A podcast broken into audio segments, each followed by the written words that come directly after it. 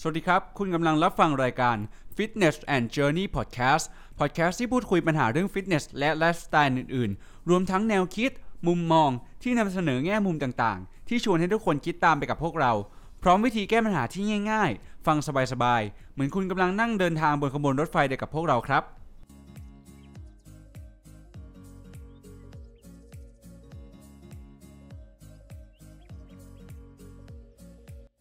สวัสดีครับสวัสดีทุกคนนะครับขอต้อนรับเข้าสู่ Podcast Fitness and Journey นะครับในเอพิโซดนี้เนี่ยก็เป็นเอพิโซดที่8แล้วใช่ไหมแล้วก็อยู่กับผมเหมือนเดิมนะครับเจมส์นะครับแล้วก็อยู่กับมอสเหมือนเดิมครับสวัสดีครับเป็น EP ที่8ใช่ไหมใช่ๆๆเป็น EP ที่8แล้วนะครับก็เข้าใกล้10 EP แล้วเนาะเหลือ2 EP ก็จะ10 EP แล้วใช่ครับแล้วก็ไม่รู้จะหยุดหรือเปล่านะหรือว่าจะไปต่อครับเพราะว่าเดี๋ยวเราก็จะใกล้จะเปิดเทอมกันแล้วใช่ไหมใช่ๆของผมเนี่ยก็คือพฤหัสหน้าเลยนะครับก็วันนี้วันศุกร์เนาะแล้วก็พฤหัสหน้าเปิดเทอมแล้วก็ถือว่าแบบยังรู้สึกแบบว่ายังรู้สึกไม่อยากเรียนเลยรู้สึกแบบรู้สึกขี้เกียจอยู่เลยอะไรเงี้ยปิดเทอมมานานนะใช่ใช่ของมอสเปิดวันไหนนะของผมนี่ประมาณสิงหานู่นเลยนะอีกประมาณ2 เดือนถือว่าแบบนานกว่าเพื่อนเลยเพราะว่าเพื่อนๆคนอื่นเขาก็เปิดกันก่อนอะไรกันก่อนแบบเจมอย่างเงี้ยก็เปิดก่อนแล้วอีกอาทิตย์นึงก็เปิดแล้วใช่ไหมแต่แบบของผมอีก2 เดือนนู่นกว่าจะเปิดมันแบบว้าเหวมากเลยแบบไม่ได้เปิดอยู่คนเดียวไม่แต่ว่ามีฟูด้วยฟูจากป๊อปจังพอดแคสต์เขาก็เปิดสิงหาเหมือนกันแต่ว่าของผมกับของเพื่อนอีกคนนึงอ่ะเขาเปิดวันเดียวกับผมวันพฤหัสแล้วก็เรียนอยู่คณะด้วยกันอะไรเงี้ยซึ่งก็ยินดีกับมอสด้วยแล้วกันเพราะว่าก็ยินดีด้วยเพราะว่าก็ได้เป็นแบบว่าได้เป็นเวลาพักแล้วก็ได้แบบได้ใช้ชีวิตของตัวเองไปอะไรเงี้ยแต่ว่าในเรื่องของผมแล้วก็คุณผู้ฟังหลายๆคนน่าจะเปิดเทอมเวลาเดียวกับผมมาแหละก็ต้องเหมือนแบบก็ต้องกลับไปใช้ชีวิตแบบเดิมแล้วกันแล้วก็ตั้งใจเรียนตั้งใจทำทุกอย่างให้มันดีที่สุดแล้วกันถึงแม้ว่าผมเองจะเรียนแล้วแล้วก็อาจจะเรียนหนักบ้างอะไรบ้างแล้วก็จะพยายามแบ่งเวลามาอัดพอดแคสต์ให้ทุกคนได้รับฟังเหมือนเดิมแล้วกันเนาะครับก็ถือว่าเป็นการอัปเดตชีวิตนิดเล็กน้อยๆสำหรับผมเองแล้วกันแล้วของมอสเป็นยังไงบ้างช่วงนี้ก็ต้องยอมรับเลยว่าแบบก็เหมือนอาทิตย์ที่ผ่านๆมานะก็ไม่มีอะไรแปลกใหม่เท่าไหร่แต่ว่าก็ยังถือว่าดีนะในความคิดผมดีนะก็ที่ยังทำอะไรที่เราอยากทำหรือว่าแบบยังไม่ได้เปิดเรียนนะเพราะว่าเปิดเรียนไปมันก็ต้องมีเรื่องงานเรื่องเรียนอะไรมาเยอะแยะในชีวิตนะก็แบบว่าก็ถือว่าแบบได้หยุดยาวมากกว่าเพื่อนใช่ประมาณเดือน2 เดือนเลยครับโอเคก็คงไม่มีอะไรมากหรอกแล้วก็คิดว่าในเอพิโซดนี้เนี่ยก็คงอาจจะไม่ได้ยาวอะไรมากเพราะว่าท็อปิกของเราในวันนี้เนี่ยมันเป็นเรื่องที่เฉพาะเจาะจงแล้วก็ใช่ผมคิดว่าเราขอเป็นโซนหนึ่งแล้วกันเราขอเป็นช่องทางเล็กๆในการที่จะลบล้างความคิดพวกนี้แล้วก็ลบล้าง mindset พวกนี้ออกไปแล้วก็เราจะเป็นยังไงเขาเรียกว่าเป็นหนึ่งเสียงเป็นหนึ่งเสียงที่จะนำเสนอความคิดที่มันถูกต้องแล้วก็ความคิดหรือว่าไอเดียที่มันแบบว่าถูกต้องดีๆออกไปให้คุณผู้ฟังหรือว่าทุกคนได้รับฟังกันแล้วก็ทำความเข้าใจใหม่ไปพร้อมๆกับพวกเราด้วยแล้วก็เรามาเข้าท็อปิกกันเลยไหมมาโอเคก็ท็อปิกในวันนี้เนี่ยก็คือในเรื่องของการคาร์ดิโอนั่นเองก็คือคาร์ดิโอให้ถึงต้อง30 นาทีขึ้นไปแล้วก็ question mark นะครับชื่อตอนง่ายๆตรงๆอย่างนี้เลยใช่เราจำกัดความเรื่องของคาร์ดิโอก่อนไหมได้อันนี้ก็ผมก็ไปหาข้อมูลเพื่อที่จะมานำเสนอคุณผู้ฟังเหมือนกันก็เรียกว่าน่าจะเคลียร์กันอยู่ในระดับหนึ่งนะก็คาร์ดิโอเนี่ยคืออะไรใช่ไหมคาร์ดิโอหรือว่าคาร์ดิโอเอ็กซ์ไซส์เนี่ยมันเป็น การออกกำลังกายของระบบหัวใจแล้วก็หลอดเลือดแล้วก็ไม่ว่าจะเป็นแบบพวกการเดินการวิ่งการปั่นจักรยานหรือว่าถูบ้านล้างจานอะไรก็แล้วแต่เนี่ยมันก็ทุกอย่างเนี่ยมันก็เกี่ยวเนื่องกับการทำงานของระบบหัวใจแล้วก็หลอดเลือดทั้งหมดเดินห้างก็ใช่ถูกไหมใช่ใช่ใช่ช้อปปิ้งอยู่ที่หนักเบาแล้วอยู่ที่หนักหรือว่าเบาก็ถือว่าเป็นการออกกำลังกายของระบบหัวใจแล้วก็หลอดเลือดทั้งหมดเลย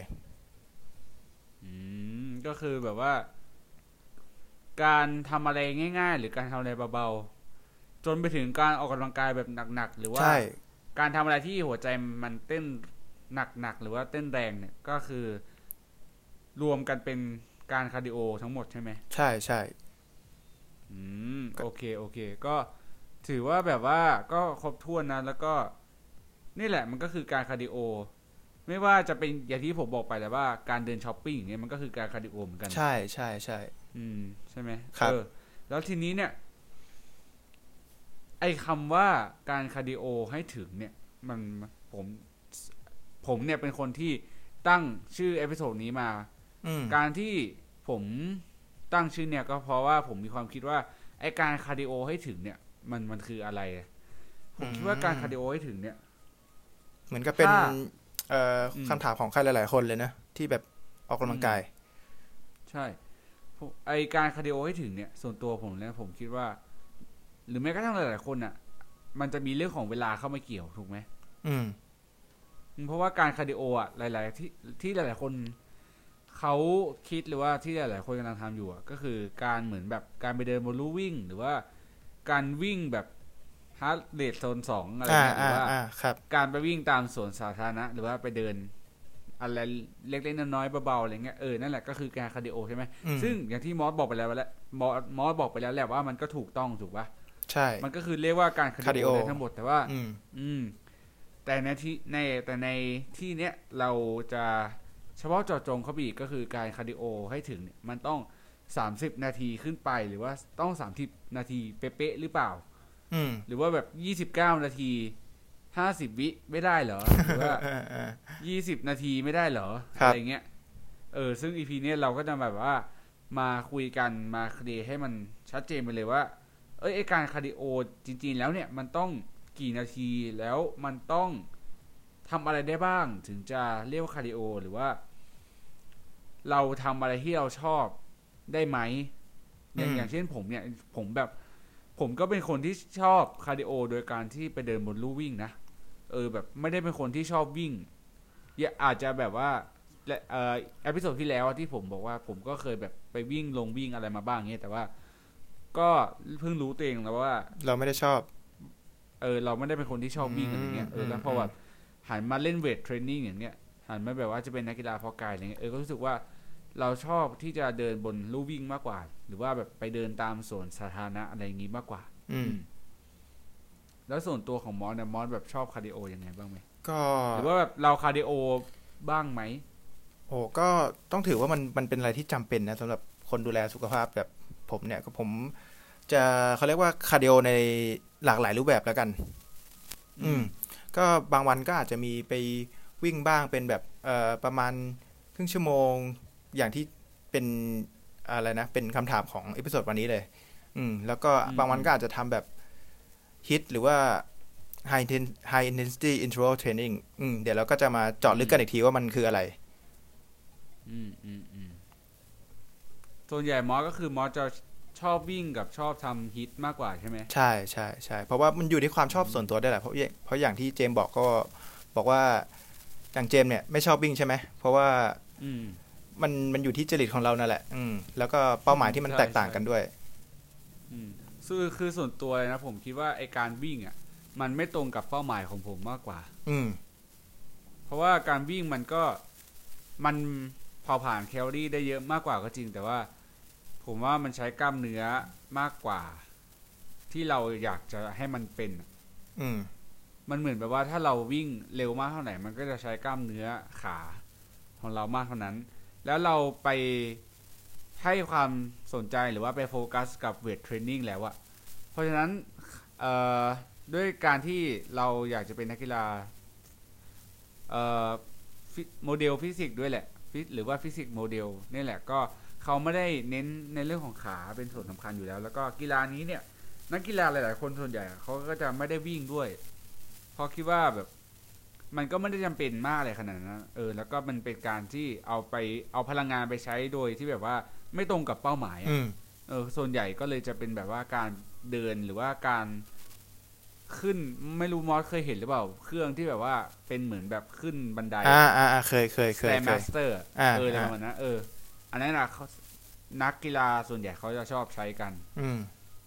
ก็จะเป็นอะไรประมาณนั้นมากกว่าส่วนใหญ่ผมก็ไม่เห็นใครเขาจะวิ่งนะถ้าเป็นแบบว่านักกีฬาออกกำลังกายแล้วมอสบอกว่ามอสมีแบ่งใช่ไหมว่าแบบ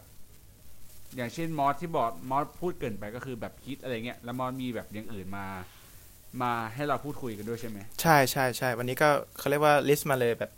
ค่อนข้างออกไปทางวิทยาศาสตร์นิดนึงเพื่อที่จะแบบ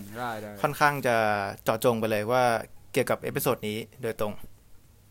ก็คือต้องบอกก่อนแหละว่าเอพิโซดนี้เนี่ยเราไม่ได้มีหัวข้ออะไรตายตัวมากเท่าไหร่ก็แบบว่าจะคุยกันไปเรื่อยๆแล้วก็เดี๋ยวจุดจบจะเป็นยังไงก็เดี๋ยวค่อยว่ากันก็เดี๋ยวตอนเนี้ยให้มอสพูดนำไปก่อนเลยโอเคก็การทำคาร์ดิโอเนี่ยมันจะเขาเรียกว่าแบ่งโซนของฮาร์ทเรทเป็น5โซนใช่ไหมอันนี้เจมก็น่าจะรู้โดยการที่เราจะรู้ว่าเราเนี่ยอยู่ในโซนไหนแล้วก็ควรออกกำลังกายคาร์ดิโอแบบไหนเนี่ยผมจะให้สูตรง่ายๆแล้วกันเป็นสูตร220ลบอายุของเรายกตัวอย่างเช่นผมอายุ20 220ลบ20ก็เท่ากับ200ไอ้ตัวเลข200เนี่ยมันคือตัวเลขเพดานคือฮาร์ทเรทแม็กที่สุดที่เราจะทำได้HRM ใช่มันอาจจะมีขึ้นลงบ้างนิดหน่อยแต่ว่าตัวเลข200เนี่ยมันคือตัวเลขคร่าวๆของเราที่เราจะทำได้โดยการแบ่งโซนแต่ละโซนเนี่ยที่โซน1เนี่ยมันคือการออกกำลังกายแบบคาร์ดิโอแบบเบาก็คือ 50-60% ของ200ที่เราหาได้มาได้เมื่อกี้ก็คือเบามากโซน2เนี่ยก็คือเบาก็คือ 60-70ไล่ไปเรื่อยๆทีละ 10% จนถึงยากมากก็คือ100ก็จะแต่ละโซนเนี่ยก็จะมีเป้าหมายที่แตกต่างกันเนอะอย่างเช่นผมจะยกตัวอย่างวิธีการคาร์ดิโอแล้วกันเพราะว่าคาร์ดิโอเนี่ยมันมีหลากหลายวิธีมากๆเลยตัวอย่างแรกเนี่ยก็คือ steady state cardio หรือว่าเป็นการคาร์ดิโอที่แบบคงที่การคาร์ดิโอแบบคงที่คืออะไรอย่างเช่นเราเดินบนลู่วิ่งจ็อกกิ้งเบาๆหรือว่าว่ายน้ำช้าๆเป็นเวลานานๆเนี่ยก็คือการคาร์ดิโอแบบคงที่ส่วนระยะเวลาเนี่ยก็คือการเต้นของหัวใจแบบไม่ได้สวิงอะไรมากใช่ก็คือแบบคงที่ไปเรื่อยๆตามระยะเวลาที่เราต้องการหรือตามเป้าหมายของเรานั่นเองส่วน interval training เนี่ยผมจะเรียกเป็นภาษาไทยตามภาษาผมแล้วกันก็คือการคาร์ดิโอแบบช้าเร็วสลับกันก็จะเป็นการเดินอย่างเช่นเดิน3นาทีจ็อกกิ้ง30วิสลับกันไปเรื่อยๆโดยที่การออกกำลังกายเนี่ยอาจจะไม่ตายตัวอาจจะเป็นเดินก็ได้วิ่งก็ได้ว่ายน้ำก็ได้อะไรก็ได้ตามที่เราต้องการส่วนอีกอันนึงเนี่ยก็จะเป็น circuit training ไม่รู้ว่านี้เคยได้ยินหรือเปล่าเคยแล้วผมก็เคยทำด้วยก็จะเป็นการออกกำลังกายแบบเป็นสถานีเนาะก็สถานีแรกเนี่ยอาจจะเป็นวิดพื้น20ทีแล้วก็สลับไปเป็นกระโดดตบ1นาทีแล้วก็สลับไปเป็นดึงข้อ10ทีแล้วก็พักอาจจะมีพักสัก30นาทีหรือว่า30วินาทีหรือว่า1นาทีแล้วก็จะวนไปเรื่อยๆเรื่อยๆตามที่เราต้องการส่วนอันสุดท้ายเนี่ยอันที่4ก็คือฮิตหรือว่า high intensity interval training หรือว่าการออกกำลังกายแบบความเข้มข้นสูงซึ่งค่อนข้างจะแอดวานซ์นิดนึงสำหรับคนที่ไม่เคยออกกำลังกายหรือว่ามีประสบการณ์ในการออกกำลังกายน้อยเนาะโดยการออกกำลังกายชนิดนี้เนี่ยผมจะยกตัวอย่างง่ายๆแล้วกันจะเป็นการวิ่ง20วินาทีแบบวิ่งเร็วมากเลยนะแบบเหมือนกับเราวิ่งหนีหมาเลยอะไรอย่างนั้นแล้วก็พัก20วินาทีแล้วก็คิดเป็น ถ้าจะคิดเป็นหน่วยก็คือ1ต่อ1ก็คือวิ่ง20พัก20ก็คือ1ต่อ1นะส่วนอีกอันนึงก็จะเป็นวิ่ง30พัก15ก็คิดเป็น2ต่อ1ไอ้ตัวเลข2ต่อ1หรือว่า1ต่อ1เนี่ยมันก็อยู่กับที่เป้าหมายของเราว่าเราจะต้องการพัฒนาทักษะด้านไหนนะโอเคก็มาคร่าวๆประมาณนี้เนาะโอเคก็ผมคิดว่าไอฮิตเนี่ยที่หลายๆคนอาจจะกำลังทำอยู่ผมว่ามันอาจจะผิดก็ได้นะหรือว่าแบบอาจจะยังแบบไม่ได้เข้าใจในรูปแบบของมัน 100% ถูกไหมเพราะว่าฮิตจริงๆแล้วเนี่ยผมเคยไปดูช่องของช่องอาจจะช่องหนึ่งอะ Thai Top Fitness อะแต่ผมจำชื่อเจ้าของช่องไม่ได้เขาเป็นเหมือนคนอังกฤษใช่ไหมคนอังกฤษที่พูดไทยได้พี่มาร์คแอปเปิลใช่ใช่นั่นแหละพี่มาร์คนั่นแหละเขาทำคลิปเกี่ยวกับการทำฮิตด้วยซึ่งผมก็ได้ไปฟังมาแล้วก็เขาบอกว่าหลายๆคนอ่ะอาจจะกำลังทำการกำลังทำฮิตแบบผิดๆอยู่แล้วก็ทำให้แบบว่ามันไม่ได้เป็นไปตามจุดประสงค์ที่เขามีฮิตขึ้นมาอะไรเงี้ยครับซึ่งมอสก็เคยทำแล้วใช่ไหมใช่ฮิตแล้วมอสแต่ว่ามอสก็คือทำถูกต้องใช่ไหมก็คือเขาเรียกว่าฮิตของผมเนี่ยผมจะเบสออนแบบ CrossFit workout นิดนึงก็คือ workout ของ CrossFit เนี่ยมันก็คือจะทำให้ผมยกตัวอย่างง่ายๆสมมุติเขาจะเรียกเป็น workout 1ว่า workout of the day เนาะหรือว่า WOD ก็คือการออกกำลังกาย1ชุดเนี่ย1อย่างรวมๆของวันนั้นน่ะโดยอาจจะมีการยกตัวอย่างหนึ่งก็คือ WOD 1ก็เขาจะเรียกว่า MERV เนาะเดี๋ยวผมเปิดตารางให้ดูว่าเขามีได้ MU อ่ะโอเคก็คือ workout เนี่ยก็จะมีวิ่ง1ไมล์ดึงข้อหรือว่า pull up เนี่ย200 100 push up 200ก็คือวิดพื้น200แล้วก็ squat 300แล้วก็สุดท้ายก็คือวิ่ง1ไมล์ก็คือทั้งหมดเนี่ยทำให้ได้เวลาได้เร็วที่สุดเท่าที่เราจะทำได้โดยก็คือไม่มีการพักเลยเหรอใช่ก็คืออยู่ที่เราที่ว่าเราจะทำได้เร็วเท่าไหร่แต่ว่าเป้าหมายคือทำให้ได้เร็วที่สุดอันนี้คือก็มีเรื่องของเวลามาเกี่ยวแล้วแต่ว่าเขาไม่ได้จำกัดถูกไหมอย่างแค่บอกว่าให้ทำให้ได้เร็วที่สุดใช่ก็คือตัวที่มันทำให้ได้เร็วที่สุดเนี่ยมันคือข้อจำกัดของเราอย่างหนึ่งที่ทำให้ความเข้มข้นของการออกกำลังกายเนี่ยมันสูงมันก็เลยคือหลายๆคนน่ะมันก็เลยถูกจำกัดไปในการออกกำลังกายแบบฮิตซึ่งมันอาจจะไม่ตายตัวว่าเราจะทำฮิตแบบไหนเอาการออกกำลังกายเอาท่าไหนมาผสมแต่ว่าขอให้ฮาร์ทเรทของเราเนี่ยมันสูงซึ่งผมคิดว่าไอ้ตรงนี้แหละหลายๆคนอาจจะคิดว่าเอ้ยตัวเองแบบเหนื่อยแล้วตัวเองแบบหัวใจเต้นเร็วแล้วแต่มันอาจจะแบบไม่ได้เร็วที่สุดของตัวเราเองหรือว่ามันแบบว่ากลัวแบบกลัวหัวใจหยุดเต้นหรือว่ากลัวแบบเป็นลมหัวใจวายอะไรอย่างนี้กันหรือเปล่าเพราะว่าการที่ทำฮิตจริงๆแล้วเนี่ยอย่างที่มอสก็พูดตารางไปแล้วแล้วก็พูดแบบจุดประสงค์ของมันหรือว่าเป้าหมายของมันอยู่แล้วว่ามันหนักหนาสาหัสมากใช่ไหมเพราะว่าการทำฮิตที่จริงๆแล้วมันก็ไม่ใช่เรื่องแบบไม่ใช่อะไรที่มันจะทำกันได้ง่ายๆก็คือส่วนตัวมอสจะชอบวิ่งใช่ไหมแล้วก็ชอบฮิตใช่ก็คือสลับกันไปแล้วแต่แบบอารมณ์ด้วยแล้วก็เป้าหมายที่เราแบบอยากให้ร่างกายแบบเป็นอย่างไรตามที่เราต้องการแต่ส่วนของผมเองเนี่ยผมแชร์ของผมเองแล้วกันก็คือผมจะแบ่งเป็น2ช่วงแล้วกันช่วงที่ลดไขมันกับช่วงที่กำลังโบกอยู่ซึ่งขอพูดช่วงนี้ก่อนแล้วกันก็คือช่วงโบกอยู่เนี่ยผมหรือว่าผมก็จะแบบว่าไปดูของคนอื่นมาดูนักกีฬาของคนอื่นมาแล้วก็มาปรับใช้ของพวกตัวของผมเองเนี่ยผมคิดว่าการโบกเนี่ยมันก็ ในเรื่องของการคาร์ดิโออ่ะมันก็ยังจำเป็นอยู่เหมือนกันเพราะอะไรเพราะว่าโอเคแหละว่าโบกมันจะมีลีนโบกกับเดอร์ตี้โบกลีนโบกเนี่ยก็คือกินแบบคลีนเลยตามชื่อเลยก็คือลีนถูกไหมแต่ว่ายังไงแล้วอ่ะการที่เราจะโบกให้มันมีสร้างกล้ามเนื้อขึ้นหรือว่าแน่นอนอ่ะน้ำหนักตัวมันต้องขึ้นอยู่แล้วอ่ะยังไงมันก็ต้องอ้วนถูกไหมแล้วก็ไขมันก็จะ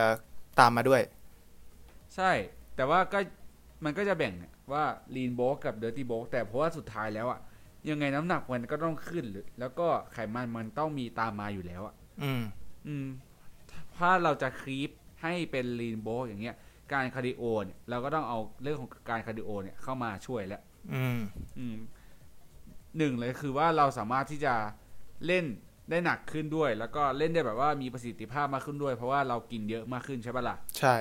อันนี้แหละมันก็ถ้าเราเล่นหนักอยู่แล้วอะแล้วเราเล่นแบบถึงเราซ้อมถึงเราแบบเล่นเข้มข้นอยู่แล้วอะผมว่านี่แหละมันก็เป็นการคาร์ดิโออย่างนึงอยู่แล้วนะเพราะอะไรเพราะว่าฮาร์ทเรทแล้วก็สูงพอสมควรแล้วก็เราจะพักนานก็จริงแหละแต่ว่าถ้าเราเล่นหนักเราเล่นถึงจริงๆอะเพราะว่าฮาร์ทเรทมันสูงอยู่แล้วแล้วก็ถามว่าทำไมถึงต้องคาร์ดิโอเพราะว่าก็อย่างที่บอกไปแล้วว่าในเรื่องของไขมันอ่ะมันจะมาด้วยอยู่แล้วแต่ถ้าเราอยากจะคีปให้มันอยู่คงที่แล้วก็มันไม่มากจนเกินไปในตอนที่แบบว่าเราจะลดไขมันแล้วมันจะแบบไปลำบากช่วงนั้นอ่ะผมคิดว่าการคาร์ดิโอช่วงนี้ผมก็ทำอยู่เหมือนกันแต่ว่าจะใช้แบบนี้ก็คือผมจะไปเดินที่สวนสาธารณะหรือว่าสวนสุขภาพอะไรเงี้ยที่แบบเรียกกันง่ายๆก็ประมาณ3วันต่อสัปดาห์หรือว่า3ครั้งต่อสัปดาห์ละแค่ประมาณ30นาทีผมคิดว่าประมาณเนี้ยตอนนี้นะผมคิดว่าเนี่ยกำลังดีกับตัวผมเองแล้วก็ด้วยความที่อาจจะยุ่งๆแล้วด้วยแหละแล้วก็แบบว่าอาจจะต้องหาเวลาที่แบบว่าสะดวกจริงๆ30นาที30นาทีอีกแล้วแต่ว่าอันเนี้ยมันผมเองนะผมไม่เกี่ยวกับตัวเลขเลยแล้วก็แบบเกิดจากการทดลองด้วยเกิดจากการที่เวลาที่ผมว่างไม่ว่างด้วยอะไรเงี้ยเกี่ยวกับไลฟ์สไตล์ด้วยแล้วก็เป้าหมายเราด้วยเนาะใช่รวมๆแล้วมันก็150นาทีต่อสัปดาห์ก็ถือว่าเป็นเลขที่อาจจะไม่เยอะหรอกแต่ว่าในช่วงโบกเนี่ยของผมเองอ่ะก็อาจจะมีประมาณนี้หรือว่าในต่อไปที่อาจจะต้องเพิ่มคาร์โบไฮเดรตมากขึ้นอะไรเงี้ยก็เดี๋ยวดูกันอีกทีก็ว่ากันไปตามสถานการณ์มาถึงช่วงที่ลดไขมันกันบ้างลดไขมันเนี่ยผมคิดว่าถ้าเรายังไม่พูดถึงเรื่องของคาร์ดิโอเนี่ยพูดถึงเรื่องของอาหารการกินก่อนอาหารการกินเนี่ยแน่นอนอยู่แล้วว่าเราต้องลดจำนวนลงถูกไหมแล้วทีเนี้ยถ้าเรากินแบบว่าถ้าเรากินลดแคลอรี่หรือว่าลดสารอาหารอยู่แล้วเราก็ซ้อมหนักด้วยแล้วก็เราก็เทรนหนักด้วยผมคิดว่าการคาร์ดิโอมันแทบจะไม่ได้จำเป็นเลยนะตามเป้าหมายที่เจมบอกใช่ไหมว่าจะลดไขมันใช่เพราะว่าอะไรเพราะว่าแค่เวทเทรนนิ่งอ่ะแล้วคุณกินน้อยด้วยอยู่แล้วอ่ะมันก็สามารถทำให้ฮาร์ทเรทคุณพุ่งสูงขึ้นได้ใช่ไหมแล้วก็ใช่คือมันก็เหนื่อยอยู่แล้วมันก็แบบเล่นเวทเทรนนิ่งก็เหนื่อยอยู่แล้วอย่างเดียวแล้วอาหารที่คุณต้องกินมันก็น้อยอยู่แล้วด้วยครับแล้วเราจะเอาแบบผมจะขอบอกกับคุณผู้ชมนิดนึงที่แบบอาจจะไม่มีประสบการณ์เนอะอย่างเช่นแบบ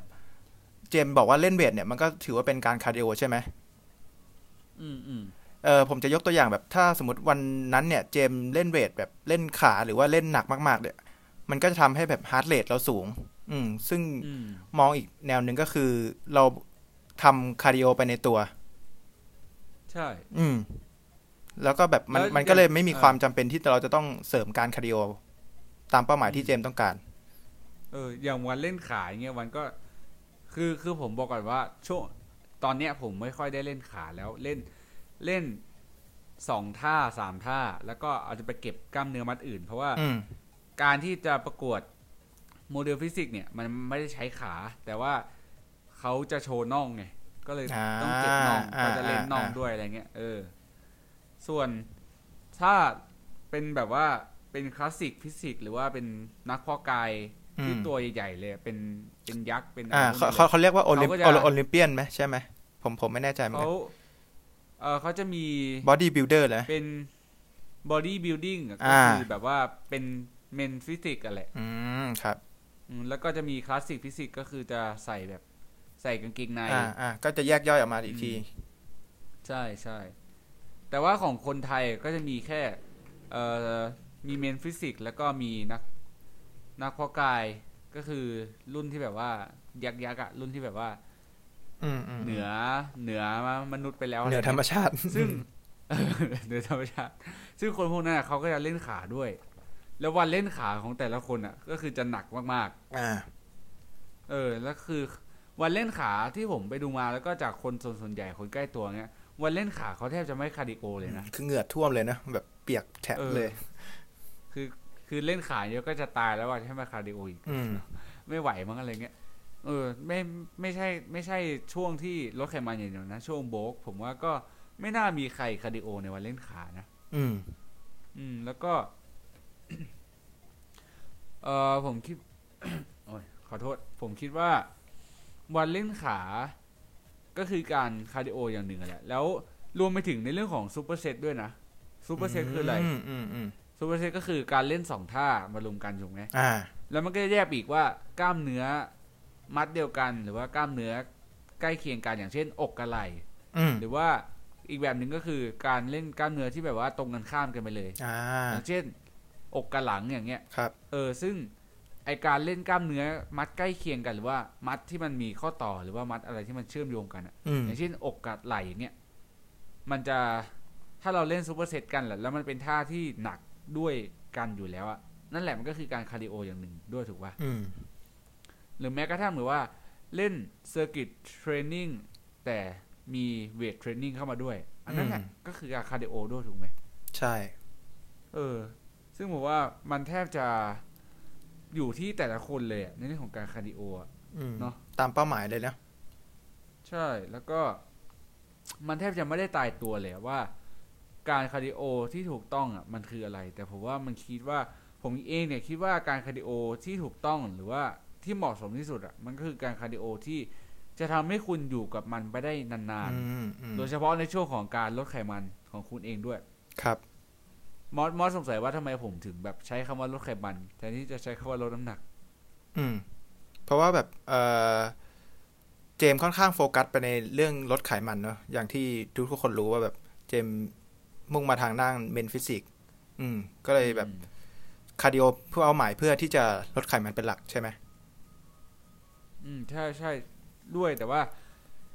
ผมว่ามันเกี่ยวกับเรื่องของคนส่วนใหญ่ด้วยเพราะว่า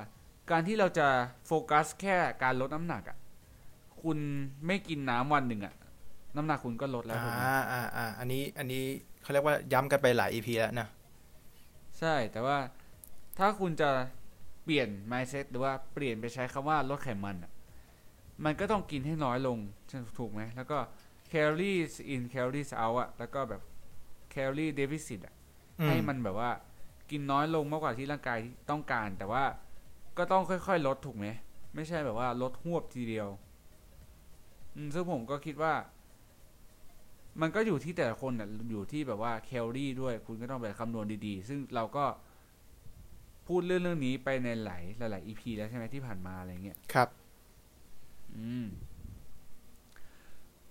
มาถึงผมไม่รู้ว่าผมจดประเด็นอะไรไปบ้างแต่ว่ามันเดี๋ยวนะ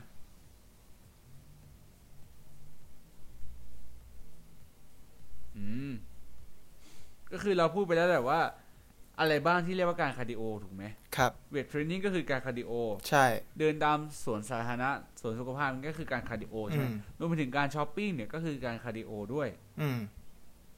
แล้วเรื่องของฮาร์ทเรทเนี่ยมอสก็ได้พูดไปแล้วใช่ไหมว่ามันมีกิจกรรมอะไรบ้างมันมีกี่โซนที่ทำให้ฮาร์ทเรทเราถึงจุดสูงสุดแล้วก็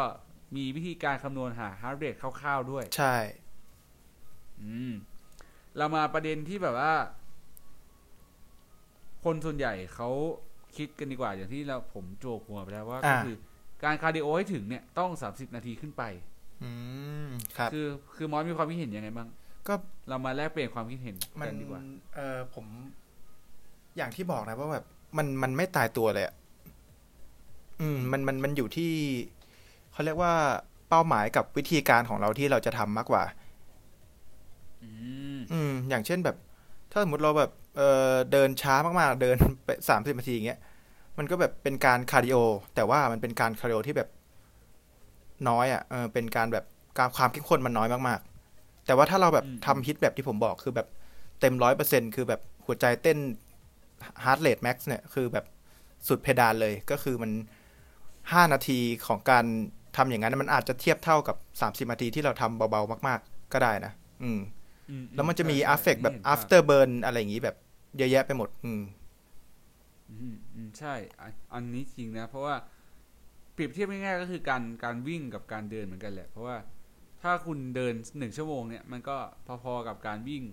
ประมาณ30นาทีเลยถูกไหมมันต่างกันที่แค่ความเข้มข้นด้วยแล้วก็ในเรื่องแบบอยู่ที่ความชอบส่วนตัวแล้วก็อยู่ที่ไลฟ์สไตล์ด้วยอยู่ที่เวลาด้วย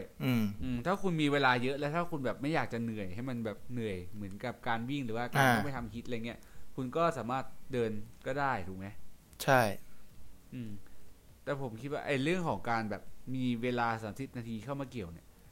มันทำให้มันเหมือนแบบว่าเป็นความตั้งใจของคนที่อยากจะลดไขมันแล้วกันเนาะว่า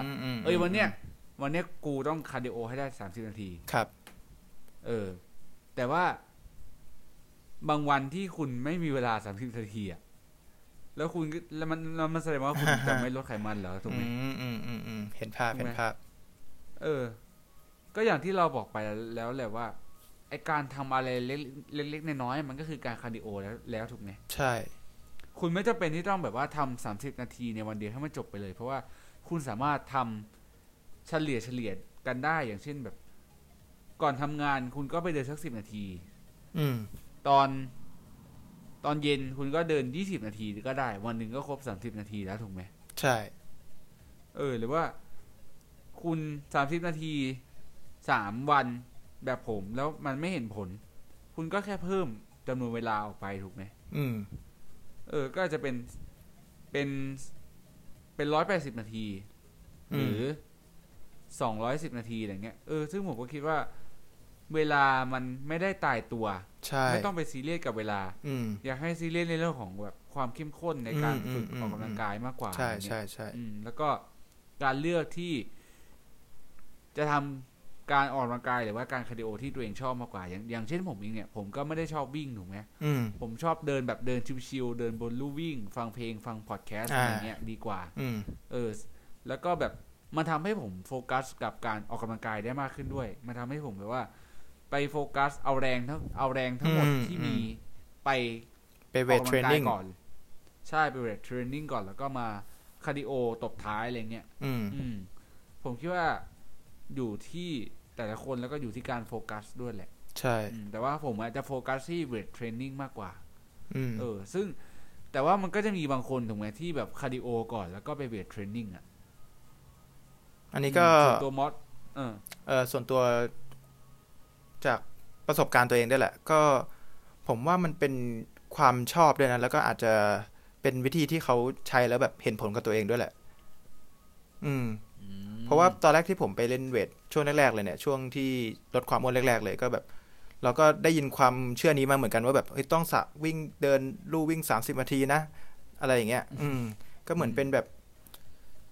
เราก็ได้ยินเขาพูดมากันแหละว่าแบบต้องทำอย่างนี้แต่ว่าพอเรามีประสบการณ์ทำออกกำลังกายอะไรอย่างเงี้ยไปเรื่อยๆเราก็แบบมองว่าแบบมันไม่ค่อยมีความจำเป็นขนาดนั้นแล้วก็มันอยู่ที่เป้าหมายความต้องการเราด้วยแหละคือมอสก็แบบไม่ได้เป็นไลฟ์สไตล์หรือว่าไม่ได้มีความชอบการที่จะคาร์ดิโอแบบเดินถูกไหมใช่ก็อาจจะมีบ้างนะนานๆทีแต่ว่าแบบก็ไม่ได้ถือว่าเป็นหลักผมคิดว่าส่วนตัวนะผมคิดว่าการคาร์ดิโอก่อนเล่นเวทเทรนนิ่งสำหรับผมเองผมว่ามันอาจจะสิ้นเปลืองแรงมากกว่าเพราะว่าเหมือนเราเอาคาร์ดิโอแบบเดินเหมือนเราเอาแรงไปสู้แรงที่เราวิ่งก่อนหน้านั้นเนี่ยมาเล่นเวทให้มันเต็มที่ก่อนดีกว่าเนาะแล้วค่อยไปการคาร์ดิโอแล้วค่อยไปคาร์ดิโอทีหลังใช่ยกเว้นแต่ว่าคุณจะเป็นนักวิ่งอย่างเงี้ยที่คุณแบบว่าต้องวิ่งผมก็คิดว่าอันนั้นแหละก็เป็นการโฟกัสก็คือการวิ่งของคุณเองแต่ว่า ถ้าคนที่แบบว่าอยากจะมีสุขภาพดีหรือว่าอยากจะเป็นแบบนักกีฬาอย่างเงี้ยผมคิดว่าเราโฟกัสกับเวทเทรนนิ่งก่อนดีกว่าแล้วก็ไปคาร์ดิโอตบท้ายแต่การเดินบนลู่วิ่งอย่างเงี้ยหรือว่าการวิ่งสัก5หรือ10นาทีมันก็เป็นการวอร์มร่างกายได้ดีเนาะใช่ๆๆผมว่าเราทำแค่นั้นน่ะก็น่าจะเพียงพอแล้วแล้วก็ไปเล่นเวทเทรนนิ่งไปโฟกัสกับตรงนั้นดีกว่าก็เขาเรียกว่าไต่ระดับฮาร์ทเรทเนาะไม่ใช่แบบว่าอยู่ที่1แล้วมาขึ้นเป็นอยู่ที่โซน1แล้วมาขึ้นเป็นโซน4อะไรอย่างเงี้ยบางทีมันก็แบบร่างกายเราก็ปรับตัวไม่ทันเนอะเราก็อาจจะต้องมีการแบบคาร์ดิโอเพิ่มฮาร์ทเรทขึ้นมานิดนึงหน่อยให้มันแบบร่างกายมันอุ่นพร้อมที่จะออกกำลังกายใช่ใช่ผมว่านี่แหละมันน่าจะโอเคกับทุกกีฬาเนาะเพราะว่าเมื่อก่อนอ่ะผมก็ทำตอนที่แบบว่าสมัยปีแรกๆอ่ะผมก็เดินหรือว่าแบบเดินบนลู่วิ่งหรือว่าอะไรแบบปั่นจักรยานอะไรไม่ประมาณ10นาทีนะแต่ผมช่วงหลังผมรู้สึกว่าผมใจร้อนอยากจะแบบเวทเทรนนิ่งก็เลยคิดว่าแต่ว่าในเรื่องของการวอร์มหรือการทำให้ร่างกายเราอุ่นๆอย่างเงี้ยผมก็ทำเหมือนกันนะก็ทำให้แบบว่าเหมือนร่างกายเราพร้อมที่จะซ้อมมากขึ้นอ่ะครับเหมือนแบบทำให้เราตื่นอะไรเงี้ยโอเคแล้วก็ถือว่าก็เคลียร์เนาะก็ค่อนข้างครบถ้วนนะเรื่องแบบทั้งทฤษฎีแล้วก็ปฏิบัติเนาะใช่เรามาประเด็นสุดท้ายมาตบท้ายให้มันแบบว่าจบได้สวยงามกันสักหน่อยดีกว่าหมอคิดว่ามันไม่ได้อยู่ที่จำนวนของนาทีถูกไหมแบบว่าเซสชั่นหนึ่งอ่ะหมอไม่ได้คิดว่ามันต้องอยู่ประมาณ30นาทีตลอดไปถูกไหมใช่ใช่ใช่แต่ว่าถ้าสมมติคนที่เขาเรียกว่าไม่มีไอเดียในการออกกำลังกายเลยอะไรเงี้ยผมว่ามันก็อาจจะเป็นตัวเลขที่สามารถยึดได้ในระดับหนึ่งแต่ว่าถ้าเรามีประสบการณ์แล้วมีความรู้แล้วเราก็สามารถแบบต่อยอดอาจจะเป็นลดเพิ่มหรือว่าเปลี่ยนการวิธีออกกำลังกายให้แบบเข้ากับเรามากขึ้นดีกว่าต้องพูดอย่างนี้ใช่ก็คือมันก็ไม่ได้อยู่ที่จำนวนนาทีแล้วก็ผมคิดว่าการทำอะไรที่คุณชอบมันถือว่าเป็นดีที่สุดเนาะแล้วก็ทำให้คุณสามารถอยู่กับมันไปได้นานด้วยถูกไหมใช่อย่างเช่นผมกับมอสเองเนี่ยผมอะเป็นคนชอบเดินมอสก็เป็นคนชอบวิ่งแล้วก็ชอบทำฮิตถูกไหมใช่นี่แหละมันก็คือการคาร์ดิโอของเราที่เราจะสามารถทำไปได้นานตลอดทั้งชีวิตของเราแล้วก็เอาเวลาไปโฟกัสกับอย่างอื่นได้มากขึ้นด้วยครับก็คือผมก็จะเขียนไว้ว่าประเด็นสุดท้ายเนี่ยมันไม่ได้อยู่ที่ว่าต้องกี่นาทีนะครับหรือว่ามันไม่ได้ขึ้นอยู่กับ30นาทีอะไรเงี้ยมันไม่ได้อยู่กับตรงนั้นแต่ว่ามันอยู่ที่ว่าคุณตั้งใจทำกับมันในแต่ละเซสชั่นหรือเปล่าหรือว่าแบบคุณเต็มที่กับการคาร์ดิโอตรงนั้นหรือเปล่านะครับแล้วก็คุณทำอะไรที่คุณชอบหรือเปล่าผมว่าการที่เราได้ทำอะไรที่ตัวเองชอบอย่างที่เราบอกไปแล้วแหละว่ามันก็คือสิ่งที่ดีที่สุดเนาะมันจะได้ทำให้เราอยู่กับมันไปได้นานๆด้วยแล้วก็เฮลตี้ด้วยใช่แล้วก็เอาเวลาไปทำเราสามารถแปลว่าจัดการเวลาของเราได้ก็ประมาณนี้แล้วกันผมคิดว่าเราไม่ควรที่จะเอาเรื่องของ30นาทีหรือว่าการคาร์ดิโอให้ถึงมันต้อง30นาทีเป็นขึ้นหิ้งอะไรขนาดนั้นผมคิดว่ามันสามารถเฉลี่ยได้นะใช่ใช่ใช่เฉลี่ย10ก็ได้หรือว่า10-20หรือว่าจะทำอะไรให้มันแบบว่าเกินเวลาไปก็ได้อยู่ที่เป้าหมายของคุณถ้าคุณมีความรู้มากพอแล้วก็คุณแบบว่ามีเป้าหมายที่ชัดเจนเหมือนพวกเราสองคนมากพอคุณก็จะรู้เองแหละว่าต้องทำกี่นาทีเนาะแล้วก็คุณก็จะรู้เองต่อเมื่อคุณได้ลองทำกิจกรรมหรือว่าลองทำคาร์ดิโอหลายๆอย่างดูแล้วคุณก็จะค้นพบเจอเองว่าคุณต้องคาร์ดิโอแบบไหนที่จะทำให้คุณมีความสุขแล้วก็สามารถอยู่กับมันไปได้ยาวๆเพราะผมคิดว่าการคาร์ดิโอมันก็เป็นส่วนหนึ่งเหมือนกันในการที่คุณจะออกกำลังกายครับมาถึงช่วงสุดท้ายแล้วกันก็คือโค้ดออฟเดอะวีควันนี้ครับผมก็คือเป็นของผมบ้างนะครับผมเอาบทความมาจาก Medium อีกแล้วนะครับแล้วก็เดี๋ยวจะแปะลิงก์ไว้ให้เหมือนเดิมซึ่งเอพิโซดในวันนี้ซึ่งโค้ดลิ้นพัน ซึ่งใจเย็น ซึ่งโค้ดในวันนี้เนี่ยเดี๋ยวผมขอหาที่มาก่อนแล้วกันไม่รู้มันไปอยู่ไหนแล้วตอนนี้นะฮะก็คือโค้ดในวันนี้ผมก็ได้รับเมลจาก Medium เหมือนเดิมเพราะว่าเมลของ Medium เนี่ยเขาก็ส่งมาเป็นแบบว่าเรื่อยๆว่าวันนี้เนี่ยมันมีอะไรที่น่าสนใจมีอะไรที่น่าอ่านบ้างแล้วก็วันนี้เนี่ยผมได้มาเดี๋ยวนะ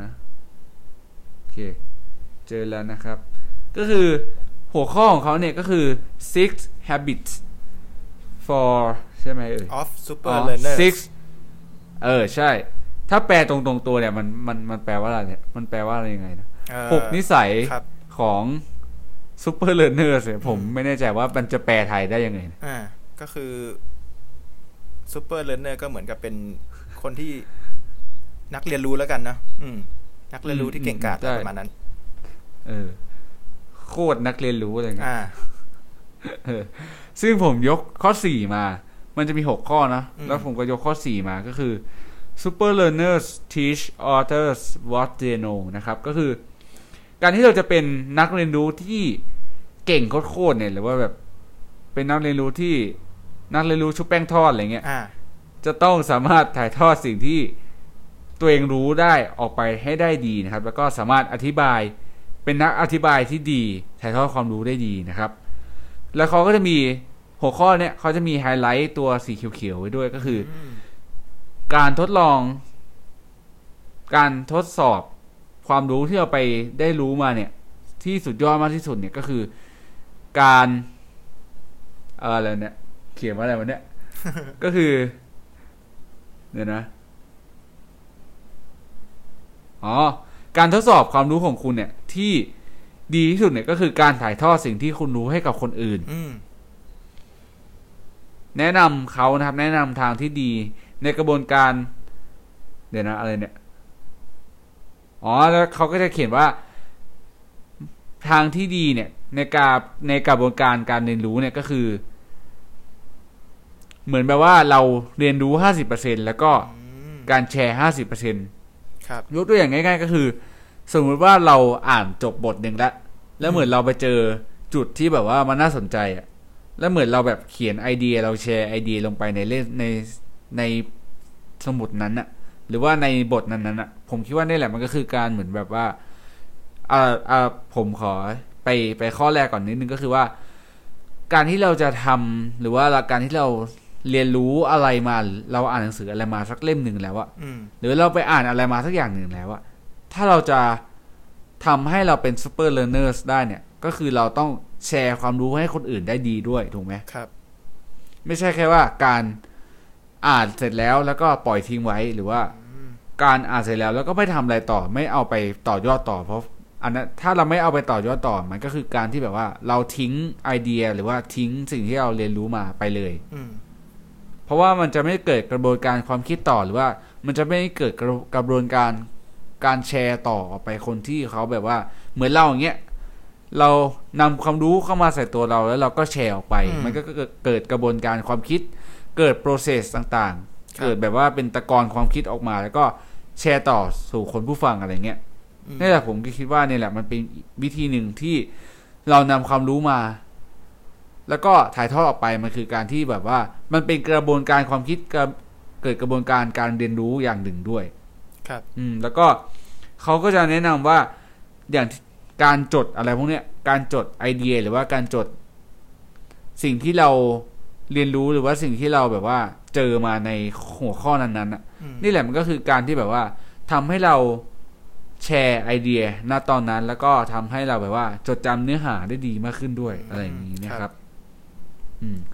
มอสมีอะไรจะเสริมถูกไหมก็ผมคิดว่าแบบการเขาเรียกว่าการแชร์ความรู้เนี่ยมันเป็นเหมือนกับการที่ช่วยคนอื่นไปด้วยในตัวแล้วอีกทางหนึ่งเนี่ยมันก็ช่วยตัวเองไปได้ในตัวโดยที่ผลของการที่เราช่วยคนอื่นโดยการแบ่งปันความรู้เนี่ยผมว่ามันไม่ว่าทางใดก็ทางหนึ่งอ่ะมันจะย้อนกลับมาหาตัวคุณเองนะไม่เพราะว่าแบบเหมือนเราเมตตาเขาเราให้ความรู้เขาเราไม่ได้ผล กับตัวเองด้านเดียวแต่เราสามารถแบ่งปันผลนั้นเนี่ยให้กับคนอื่นด้วยแล้วผลที่เราทำมาเนี่ยมันอาจจะทำให้เขาเนี่ยสามารถช่วยเราได้ไม่ว่าทางใดก็ทางหนึ่งเนี่ยกลับมาหาเราอีกทีหนึ่งใช่ใช่อันนี้จริงเหมือนกันเนาะโอเคมีประมาณนี้ครับซึ่งผมว่าหัวข้อเนี่ยก็คือเหมือนที่เรากำลังทำอยู่เลยก็คือเราก็นำความรู้มาแล้วก็นำออกไปให้คุณผู้ฟังได้รับฟังกันพวกเราก็ได้ประโยชน์คุณผู้ฟังก็ได้ประโยชน์ใช่ต้องขออภัยด้วยกันที่ผมแบบว่าอาจจะอ่านตะกุกตะกักนิดนึงเพราะว่าผมเขียนในโน้ตแพดนะครับหรือเขียนใน iPad ที่มันเป็นแบบว่าแอปซื้อมาที่มันสามารถเขียนได้แล้วก็แบบว่ามันก็ไม่ค่อยเหมือนปากกาจริงเท่าไหร่ไม่ค่อยเหมือนกระดาษนะที่แบบพลิกไปพลิกมาได้เลยใช่ใช่ลายมือมันก็จะแบบว่าแย่ๆนิดนึงก็อาจจะอ่านลายมือตัวเองไม่ออกอะไรเงี้ยซึ่งปกติก็แย่อยู่แล้วอะไรเงี้ยพวกเราก็รู้นะเพราะเราก็เรียนมาด้วยกันแล้วก็ลอกกันบ้านด้วยกันมาก็จะรู้รายละเอียดกันเองโหใช้คำว่าลอกกันบ้านเลยครับมาถึงข้อสุดท้ายก็คือแต่ไม่ใช่สุดท้ายในหัวข้อนะครับเป็นหัวข้อที่5เพราะว่าในหัวข้อของเขาเนี่ยมี6ข้อเนาะก็คือข้อที่5เนี่ยก็คือ effective learners take care of their brains นะครับก็เหมือนนักเรียนรู้ที่จะทำให้มีประสิทธิภาพเนี่ยก็คือเขาจะดูแลสมองของตัวเองด้วยนะครับคนที่เรียนรู้ได้อย่างมีประสิทธิภาพเนี่ยก็จะคอยดูแลสมองของตัวเองรักษาให้สมองของเขาเองเนี่ยมีสุขภาพที่ดีแล้วก็เฉียบแหลมคมอยู่ตลอดเวลาหมายถึงการกินอาหารที่มีประโยชน์เขาก็ยกตัวอย่างเช่นผักผลไม้นะครับที่มีประโยชน์มีไฟเบอร์สูงมีแร่ธาตุมีวิตามินมีธัญพืชหรือว่าก็คือรวมๆแล้วก็คือแบบว่ามีวิตามินครบถ้วนแล้วก็มีสารอาหารที่มีประโยชน์รวมถึงโปรตีนด้วยครับแล้วก็การเลือกกินไขมันที่ดีเนาะคือมันก็แบบเทียบเคียงได้กับการเล่นฟิตเนสหรือว่าการออกกำลังกายเลยแหละมันก็คือการดูแลสุขภาพเองนั่นแหละใช่มันไม่ใช่แค่ในเรื่องของสมองแต่มันทั้งตัวของเราเลยก็คือ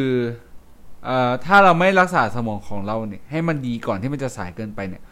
คุณก็จะมีกระบวนการความคิดได้น้อยลงแล้วก็มันจะเขาก็เป็นแบบว่าทำคำถามไว้นะครับว่ามันจะง่ายกว่าไหมถ้าคุณรักษาสุขภาพสมองและซ่อมแซมให้มันใช้งานได้ดีอยู่ตลอดเวลาผมก็คิดว่าไอ้นี่แหละมันก็เหมือนแบบสามารถใช้ได้กับทั้งสมองด้วยแล้วก็ทำให้คุณมีแบบว่ามีสุขภาพดีด้วยแล้วก็เฮลตี้ทั้งกายและใจมอมีอะไรจะเสริมไหมก็พูดถึงการดูแลสมองเนี่ยผมก็เรียกว่าได้ไปศึกษาเกี่ยวกับการนอนนะที่เหมือนจะพูดไปหลาย EP แล้วก็เจมก็น่าจะรู้ว่าแบบ Why we Sleep ใช่ไหมใช่เขาก็เป็นหนังสือที่เล่าเกี่ยวกับการนอนนี่แหละแล้วก็การนอนเนี่ยผมไปจากที่อ่านมาเนี่ยเขาบอกว่ามันเป็นการเพิ่มศักยภาพของสมองโดยผมจะเขาเรียกว่าอธิบายไปทางด้านวิทยาศาสตร์นิดนึงนะเพราะว่าหนังสือเนี่ยเขาเน้นมาทางด้านวิทยาศาสตร์ก็การนอนเนี่ยมันเป็นการเพิ่มศักยภาพสมองใช่ไหมโดยการนอนของเราเนี่ยจะแบ่งได้เป็น2ช่วงช่วงแรกก็คือเป็นช่วง non rapid eye movement ก็คือหรือว่า non REM ก็คือช่วงที่การหลับโดยที่ตาของเราเนี่ยไม่ขยับส่วนอีกช่วงหนึ่งก็คือ rapid eye movement หรือว่าช่วงที่หลับแล้วตาของเราเนี่ยมีการขยับขยื่นแบบอย่างแบบเยอะมากๆเลยเนี่ยตาเหรอใช่ก็คือขยับไปซ้ายขวาด้วยความแบบความเร็วโดยอีกชื่อหนึ่งเนี่ยเขาจะเรียกเป็นการหลับแบบหลับฝันซึ่ง2ช่วงนี้เนี่ยมันเกี่ยวยังไงกับการเพิ่มศักยภาพสมองของเราโดยช่วงแรกเนี่ยก็คือ non rapid eye movement เนี่ยมันจะกินช่วงเวลาตอนที่เรานอนช่วงแรกของคืนเนี่ยเยอะกว่าการหลับแบบ REM โดย REM เนี่ยมันจะไปกินช่วงเวลาช่วงหลังของการนอนช่วงการหลับแบบ REM เนี่ยมันจะกินสลับกันไประหว่างคืนแต่ว่าจะกินช่วงแรก กินช่วงหลังกินช่วงหลังส่วนนอนสเตรมเนี่ยมันจะกินช่วงแรกโดยการดับแบบนอนสเตรมเนี่ยเขาจะเปรียบเทียบกับว่าเป็นการจัดเก็บคลังข้อมูลเข้ากับสมองโดยการหลับแบบนอนสเตรมเนี่ยมันจะเคลียร์เอกสารหรือว่าข้อมูลที่ไม่สำคัญออกไปส่วนการหลับแบบเรมเนี่ยมันจะเก็บข้อมูลที่เราใช้บ่อยๆเห็นว่ามันสำคัญเนี่ยเข้ากับสมองโดยถ้าเราเขาเรียกว่าดูแลการหลับของเราเนี่ยให้มีประสิทธิภาพเนี่ยมันก็จะบูสต์ศักยภาพสมองของเราได้ภาพนะครับค่อนข้างที่จะจริงด้วยแล้วก็ผมคิดว่ามันเป็นถ้าเอาให้ง่ายๆก็คือเราก็ต้องเลือกกินอาหารที่ดีถูกไหมแล้วก็พักผ่อนให้เพียงพอใช่แล้วก็พยายามแบบว่าผมจะใช้เทคนิคนี้นะก็คือพยายามจัดการทุกเรื่องอ่ะถึงแม้ว่าเราจะจัดการทุกเรื่องไม่ได้ที่ผ่านมาในชีวิตในแต่ละวันแต่ผมคิดว่าเหมือนแบบว่าเป็นการเคลียร์สมองตัวเองเป็นการเคลียร์ความคิดตัวเองก่อนที่จะนอนอ่ะคือว่าเราก็พยายามเคลียร์อะไรเคลียร์งานทุกอย่างหรือว่าเคลียร์ความรู้สึกของเราเองอ่ะในเมื่อเราจะนอนทั้งทีแล้วอ่ะเราจะให้เรื่องอื่นหรือว่าเรื่องที่มารบกวนอะไรเงี้ยครับมอสเคยเป็นปะก็อาจจะมีบ้างแต่ว่าอย่างที่เจมเคยแนะนำผมนะว่าอ่านหนังสือก่อนนอนใช่ไหม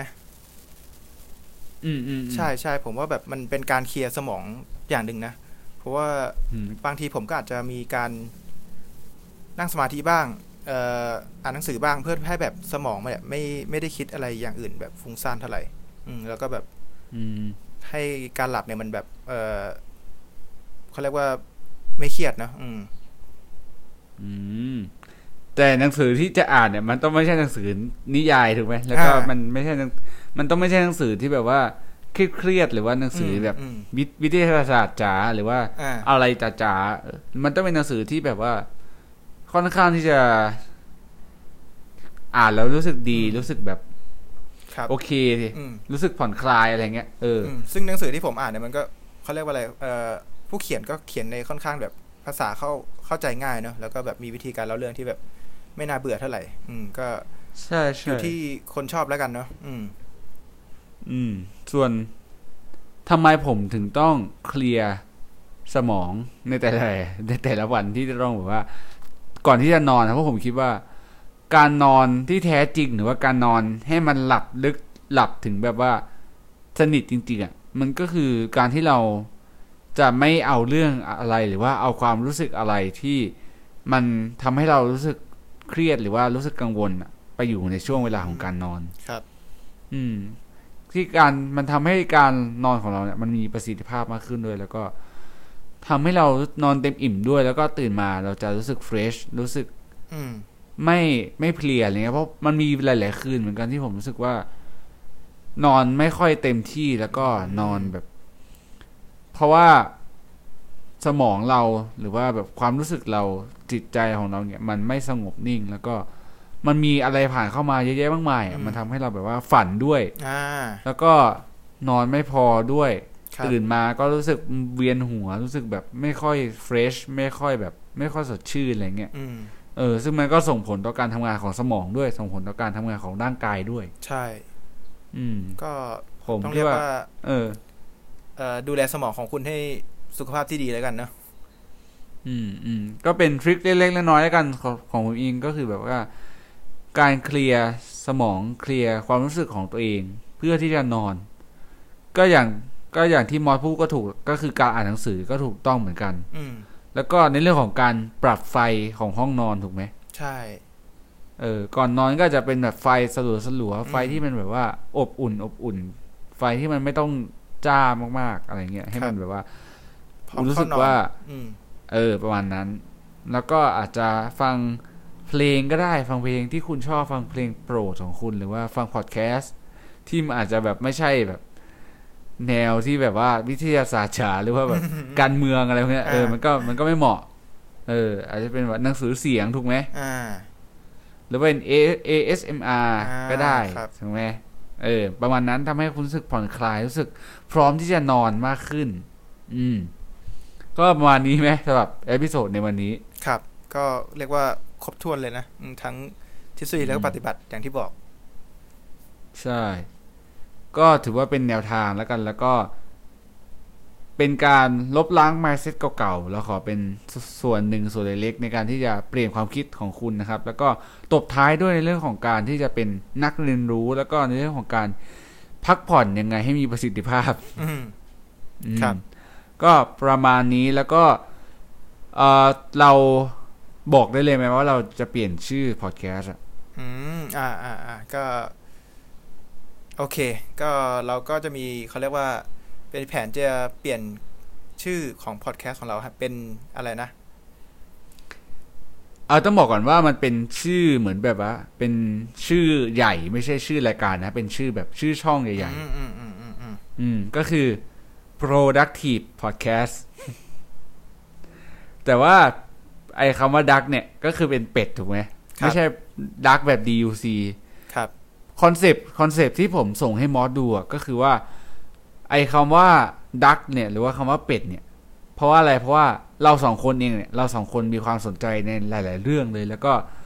ทำอะไรได้พอสมควรอ่ะในหลายๆเรื่องแล้วก็เราอยากจะมีหลายๆรายการแล้วก็เราเป็นคนที่แบบสนใจหลายๆอย่างก็เหมือนกับเป็ดแหละที่แบบว่าสามารถทำอะไรได้หลายๆอย่างแต่อาจจะแบบไม่ได้เก่งไปสมดทุกๆอย่างเลยซึ่งมันก็ค่อนข้างที่จะตรงกับคอนเซปต์ของช่องเราด้วยตรงกับคอนเซปต์ของรายการเราด้วยที่แล้วก็มีรายการใหม่แล้วก็คือเรื่องของหนังสือถูกไหมแล้วก็ไม่แน่ว่าจะมีหลายรายการอื่นอีกด้วยที่อาจจะแบบว่าไม่ใช่แค่เราสองคนก็เป็นเรื่องของอนาคตที่อาจจะต้องแบบว่าขยับขยายกันออกไปแล้วก็แบบเพิ่มฐานคนฟังหรือว่าอาจจะมีอะไรใหม่ๆในช่องพอดแคสต์ของพวกเรามากขึ้นซึ่งผมคิดว่ามันก็เป็นจุดเริ่มต้นที่ดีที่อยากจะเปลี่ยนแบบว่าเปลี่ยนชื่อพอดแคสต์ให้มันตรงกับคอนเซปต์ของช่องเรามากขึ้นซึ่งก็จะเป็น Productive Podcast ครับก็เป็นชื่อนี้เนาะถูกไหมมีเท่านี้ก็อัปเดตนิดหน่อยก็ถือว่าจะใช้ชื่อนี้ถูกไหมจะใช้ชื่อนี้ใช่ไหมใช่ครับก็จะใช้ชื่อว่า Productive Podcast นะครับแล้วก็หลายๆคนไม่ต้องงงแล้วกันว่าพอดแคสต์ใหม่หรือเปล่าครับไปกด follow podcast นี้ตอนไหน เพราะก็เปลี่ยนชื่อแล้วเลยเดี๋ยวจะแบบว่าอัปเดตรูปปกอัปเดตอะไรทุกอย่างไว้กันอีกทีแล้วกันก็จะอัปเดตในทุกช่องทางที่สามารถติดตามพวกเราได้ใน description นะครับเราก็จะใส่ไว้ให้นะครับแล้วก็ฟังได้ทุกช่องทางหลายๆช่องทางเลยไม่ว่าจะเป็น Spotify iTunes Podcast Google Podcast หรือว่า Anchor หรือว่าอะไรช่องทางหลายๆอย่างครับสามารถกดฟังพวกเราได้เลยนะครับก็เอพิโซดนี้เนี่ยมีเท่านี้ละกันนะครับส่วนเอพิโซดหน้าเนี่ยจะเป็นเรื่องของอะไรจะเป็นประเด็นเกี่ยวกับฟิตเนสอะไรก็ต้องรอติดตามรับฟังกันละกันนะครับสำหรับวันนี้ก็มีเพียงเท่านี้นะครับสวัสดีครับ